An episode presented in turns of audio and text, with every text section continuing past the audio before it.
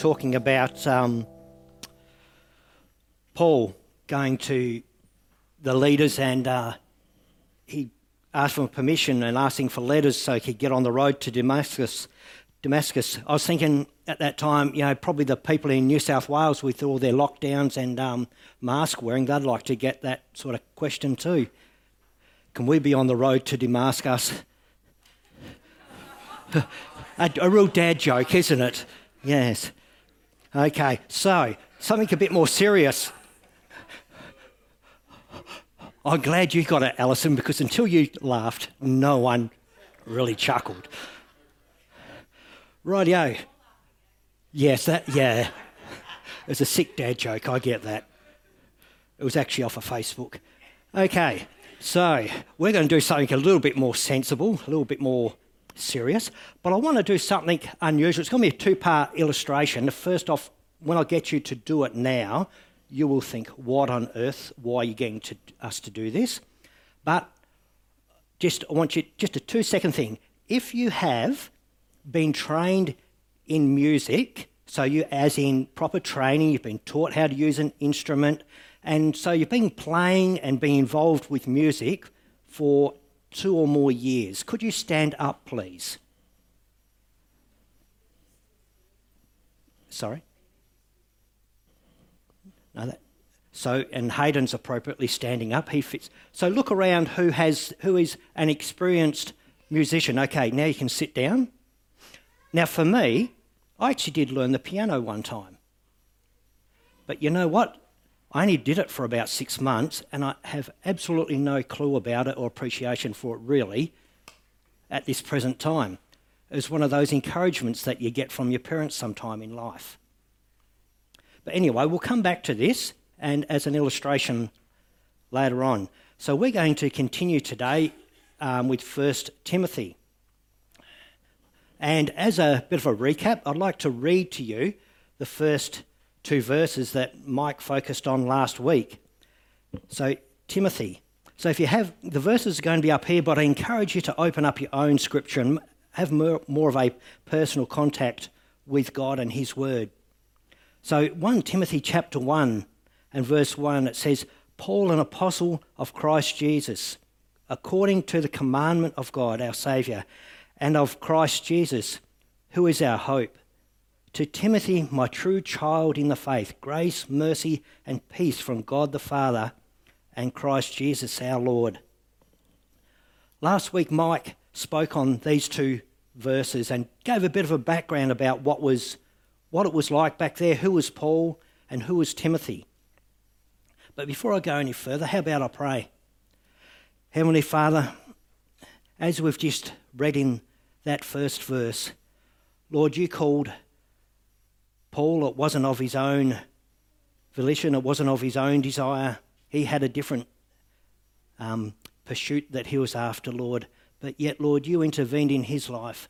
Lord, just like you are the one who calls, Lord, we need to yeah, continually cry out and rely on you, Lord. We, we need to cry out to you continually for wisdom and for guidance. So, Lord, I ask that you will help me now as I go through your word as I repeat it, as I give explanation where necessary. Lord, just help me, as Jethro said, to speak clearly for you, to represent you well.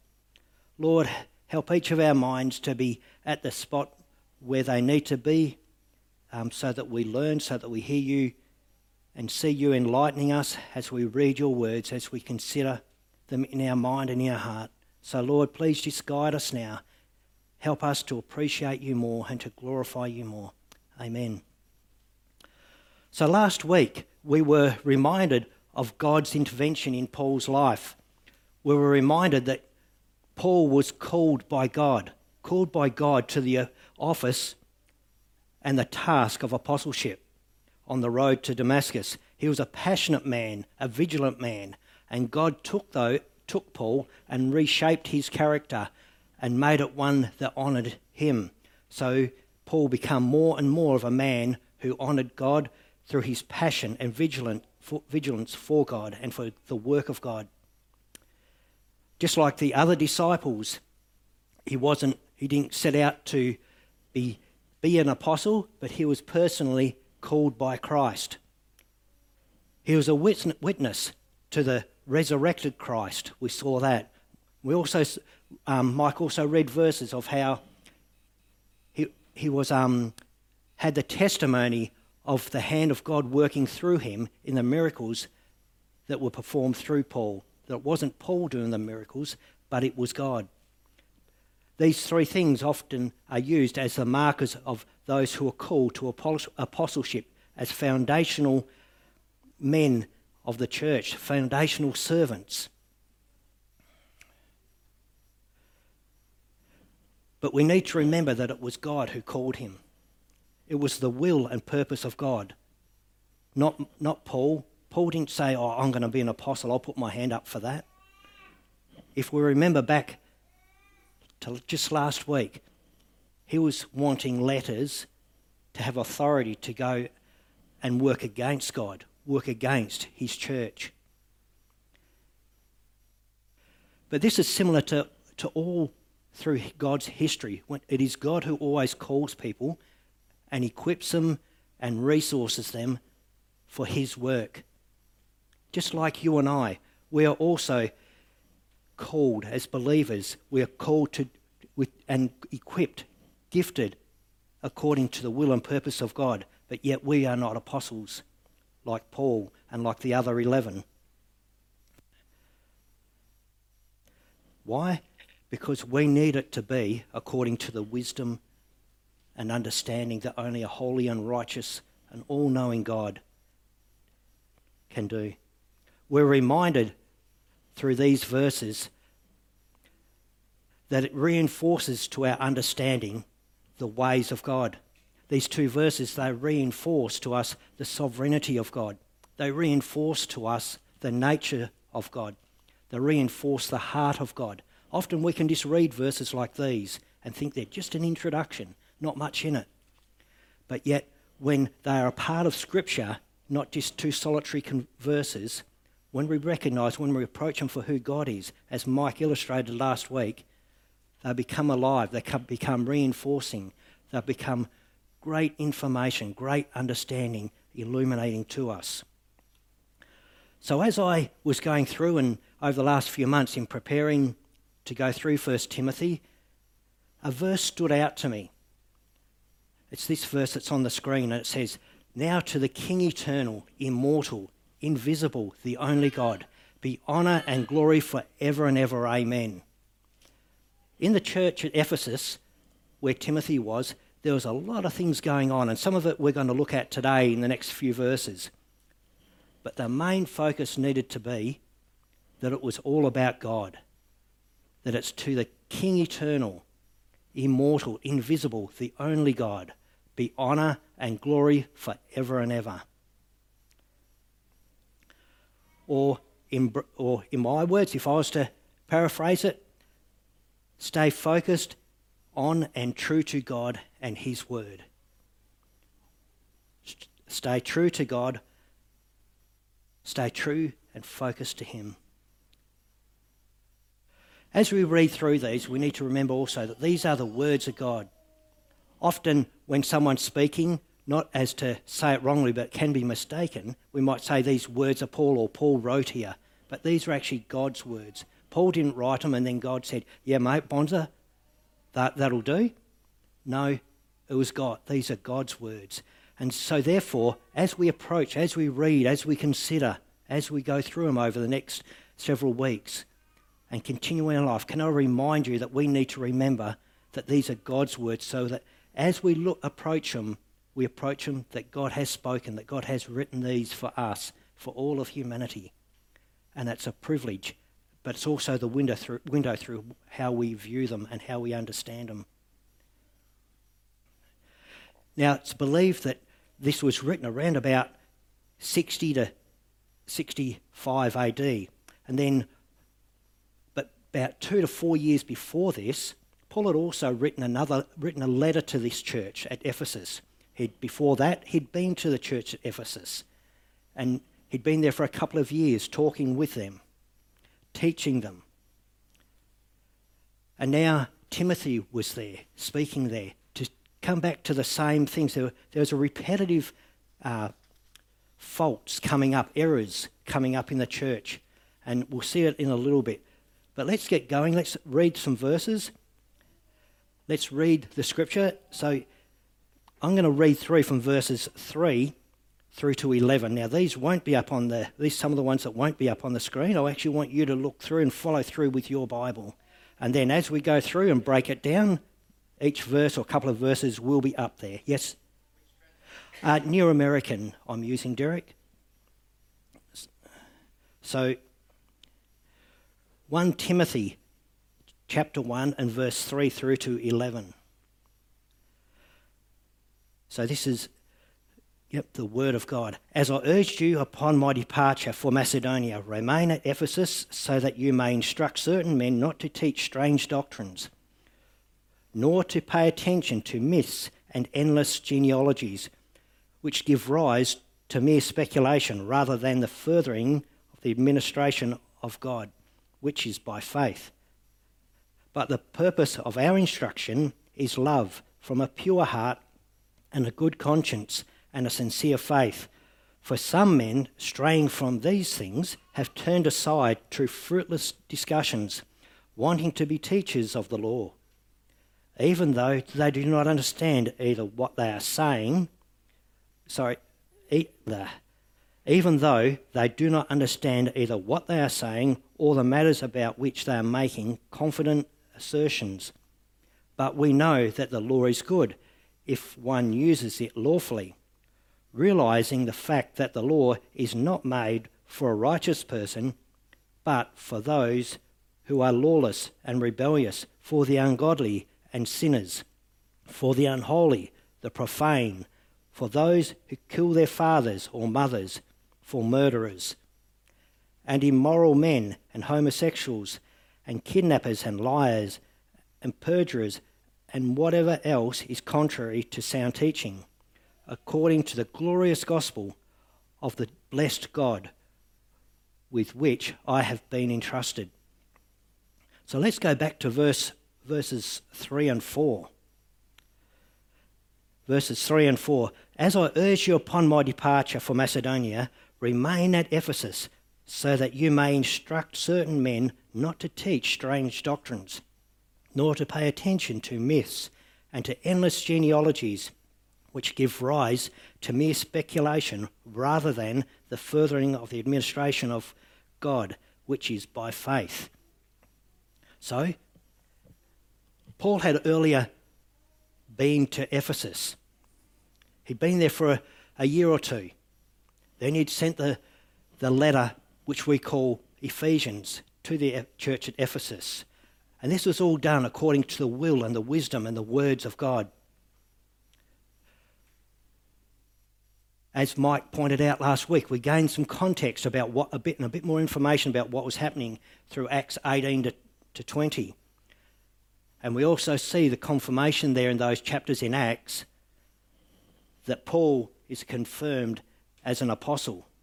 And in Acts 19, for example, we see the miracles that had happened that happened regularly as a part of the ministry that God had for Paul we find that also with that there were imitators, those trying to pretend to be of God or have his power.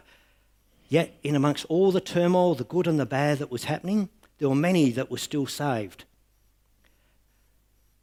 There was a great testimony of God there. There was passionate opposition also. But yet, God was faithful and provided the mentors that they needed.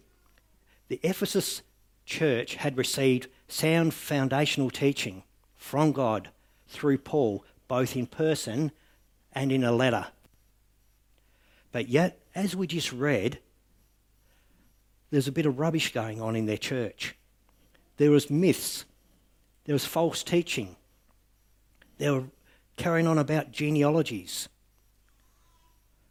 So, what Paul urged Timothy to do through the, through the direction of God is the same as what you'll find back in Ephesians 5. Back in Ephesians 5, you'll find the similar things that Paul was writing to them, that they had the same problems, the same things that kept coming up. They kept on getting sidetracked. There, was a he- there were heresy, strange doctrines, myths, distractions. They were all distractions from the Word of God. Is the next, and go on to the next one, thanks. So, when it talks about myths, what is it about? It's just about fables, old wives' tales. I don't mean that as a sexist term, but just as a generic term. They were falsehood, full of falsehoods, what they were carrying on about. And the endless genealogies, that was something that was commonly happening in those times. It denotes the busying of oneself with, tr- so, with oh, the, busying oneself with traditions of past based on mere speculation and the slightest little hint of historical story. And there, but it was to no end. There was no great information in it. There's no great benefit in it. And what was happening was that they're getting diverted from God. They're getting turned away by their own choice, their own misguidedness. Now, before I gave you, got some of you to stand up, and those who are more talented in music, more, more gifted, and have had put in the hard yards, imagine if someone like me got who doesn't really have a clue and is sort of way over here when it comes to musical understanding and appreciation was to come up and start to say things to, to Mike or to Hayden or whoever is gifted, I would be like these other people. I've diverted, I've strayed, I've gone away. I, I might have learnt sort of this much music before, but I don't really have a clue, do I? But yet, all of a sudden, I think, ha, Alison, why'd you choose that song? Mike, why'd you play it in that key? When reality, I wouldn't have a clue really. A lot of it's just preference. I'm being diverted by these, what they would consider, these are strange, they're different, those thoughts. But this is the same as what was going on here. So, truth. Truth was missing here, wasn't it? What is truth? This is a question that the church at Ephesus needed to ask, wasn't it? They needed to ask, how do I recognize the source of truth for faith and life? Because they were lacking wisdom. They were lacking the truth of God, some of them in that church. God's truth is always narrow. Truth by itself excludes everything else. Truth is not a matter of subjective opinion. These days, often you'll find, whether it be through social media or um, even politicians, whoever, a lot of it's common even in conversation where people think that opinion is truth. Opinion is opinion. It's not truth. And this is a bit of the problem that was happening there in the Ephesus church. But God here had directed through Paul to get Timothy there to once again deal with the same problem that was repeatedly coming up, that they were getting sidetracked with these things, such as just pure myths, and also thinking that genealogy would be it, and that from these weird and things that were God says here are strange, they were teaching falsities. They were teaching strange doctrine and it was they were being led astray and leading each other astray. So, what is truth? Truth is not an opinion, is it? Truth, it's not a, there's no option in it. I can do A, B, or C. It's not multiple choice. When it comes to spiritual matters, particularly, and the conduct in your life, God is the only source for truth. And the Ephesus church, many of them there, started to struggle with this.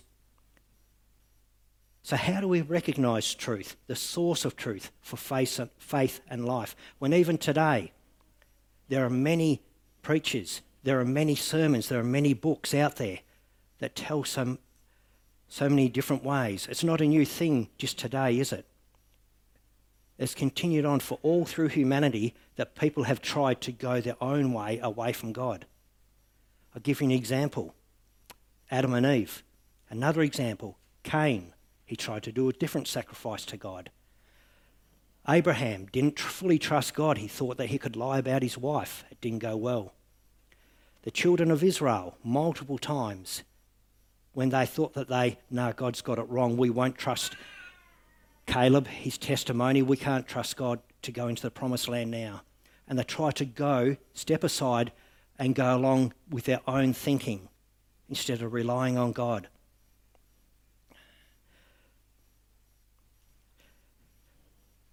In Titus chapter 1 and verse 10, it says, For there are many rebellious men, empty talkers, and deceivers, especially those of the circumcision, who must be silenced because they are upsetting the whole families, teaching things that should not be taught for the sake of sordid gain. Their purpose in what they do is not from God. And just like this example here in Titus, where it's mentioned again, their purpose, their desire in doing it was not from God, it was not of God.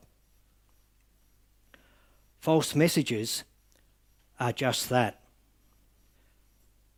False messages are not just a thing from the New Testament, they're not just a thing from biblical times, there are always deceivers. God never accepts these falsities, these strange doctrines, though, does He? as we continue on. And if you were to continue on into 2 Timothy, you'd also see there again that God um, works through with this. But I want to read what God's view is in how we talk, how we act, how we carry out, because as, as mentioned and as you know, we've all been equipped, gifted, just like these believers in Ephesus had. So how does how, what was God expecting of them? What was He thinking that they how they should be going about His work? When in 1 Peter chapter 4, verses 10 and 11, it says, as each of you, sorry, as each one has received a special gift, employ it in serving one another as good stewards of the manifold grace of God. Whoever speaks is to do so as one who is speaking the utterance of God. Whoever serves is, is to do so as one who is serving by the strength which God supplies, so that it will all, so sorry, so that in all things God may be glorified through Jesus Christ, to whom belongs the glory, the dominion for ever and ever. Amen. As we read just there in Titus chapter 1, and as will God bring back to your remembrance, often as you read through the New Testament, you see the people who were preaching, teaching, or speaking trying to be influential with a false teaching of strange doctrine, they had an ulterior motive, whether it was pride, whether they could make some money out of it, or something like this. But as that first verse in um, uh, verse 17 said, our focus is to be with God. And here it is again in this First Peter chapter 4. It says, so that in all things God may be glorified through Jesus Christ, to whom belongs the glory and dominion forever and ever. Amen. The Ephesus church needed to be reminded of this. They needed to go back to this fact. They'd been taught it and told it several times. And as we go on into verse 4, uh, towards the end of verse 4, there's a thing, a comment here, and it says, rather, rather than furthering the administration of God, which is by faith. God says the same thing here. They'd lost track, they'd strayed. What they were doing in and of themselves, getting caught up in these myths, these strange doctrines, it wasn't honouring God because it was not from God. When something is from ourselves or another person, it cannot honour God, it doesn't. And this is what was happening here. It's interesting as you go on to verse 5 here. It says, But the goal of our instruction, or the purpose of our instruction, is love from a pure heart and a good conscience and a sincere faith. So, this is a testimony of someone regarding if you're serving, you're speaking, you're preaching, wherever you are, that you will be doing it out of love. The purpose of it is love from a pure heart and a good conscience and sincere faith. This is our foundational, our basic foundational motive in what we do. We do it out of a love for people.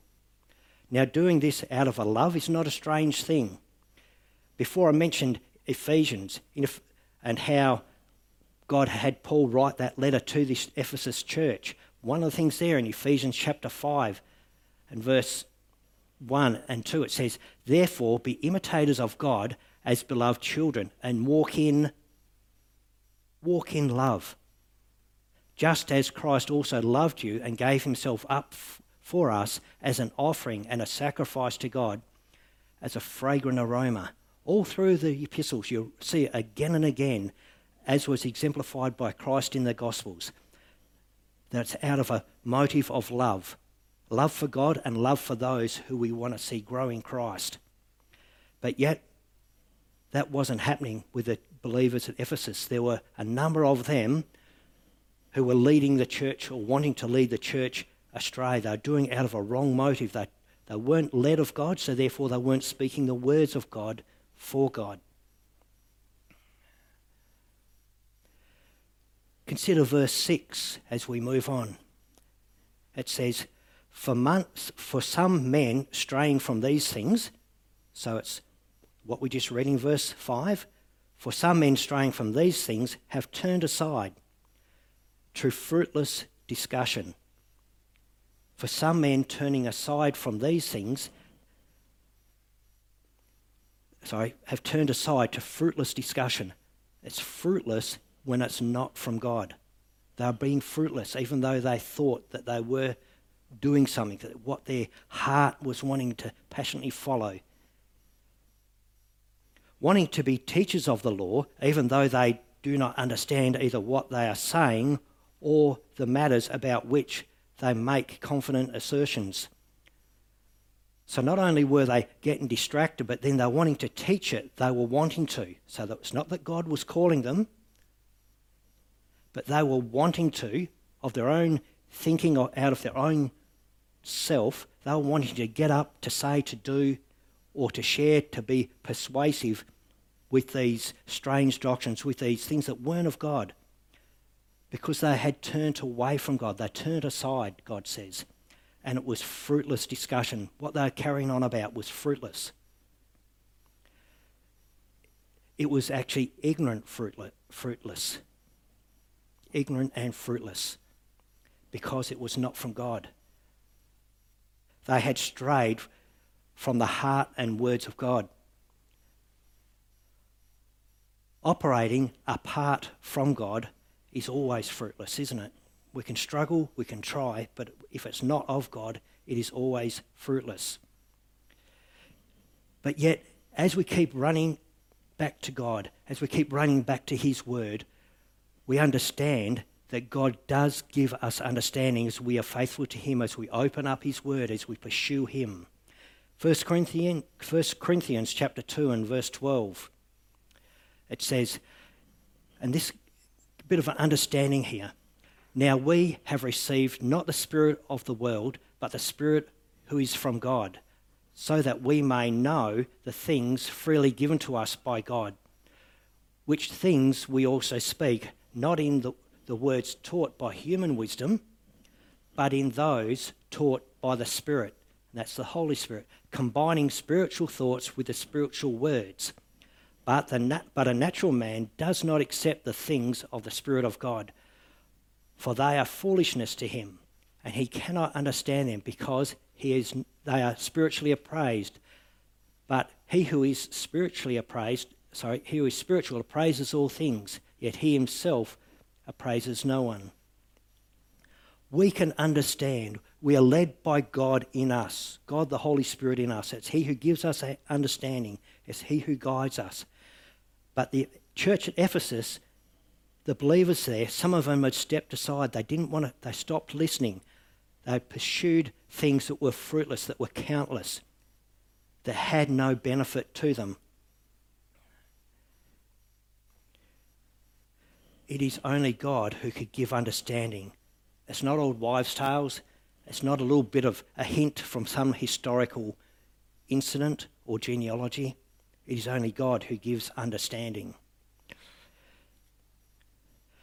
So as we finish up, I want to just want to read a couple of things to you now, uh, and we'll get back to more of it next week as we continue on. But in verse 7 it says, wanting to be teachers of the law, even though they do not understand either what they are saying or the matters about which they make assertions, confident assertions.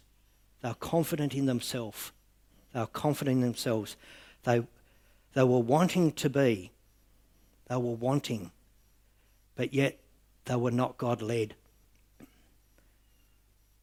They were speaking things that they didn't understand, that they didn't know about. They were also acting confident, but their confidence was not in Christ. As in 2 Corinthians chapter 2 verses 4, 5 and 6 it says, "But our confidence is in Christ." It's a great one to remember.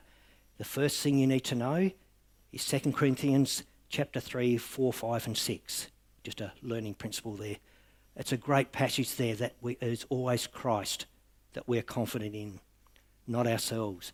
So when we are led by, by God, both our words and our deeds are in harmony with God because He's God and He's God's word that we are to speak, that we are to live.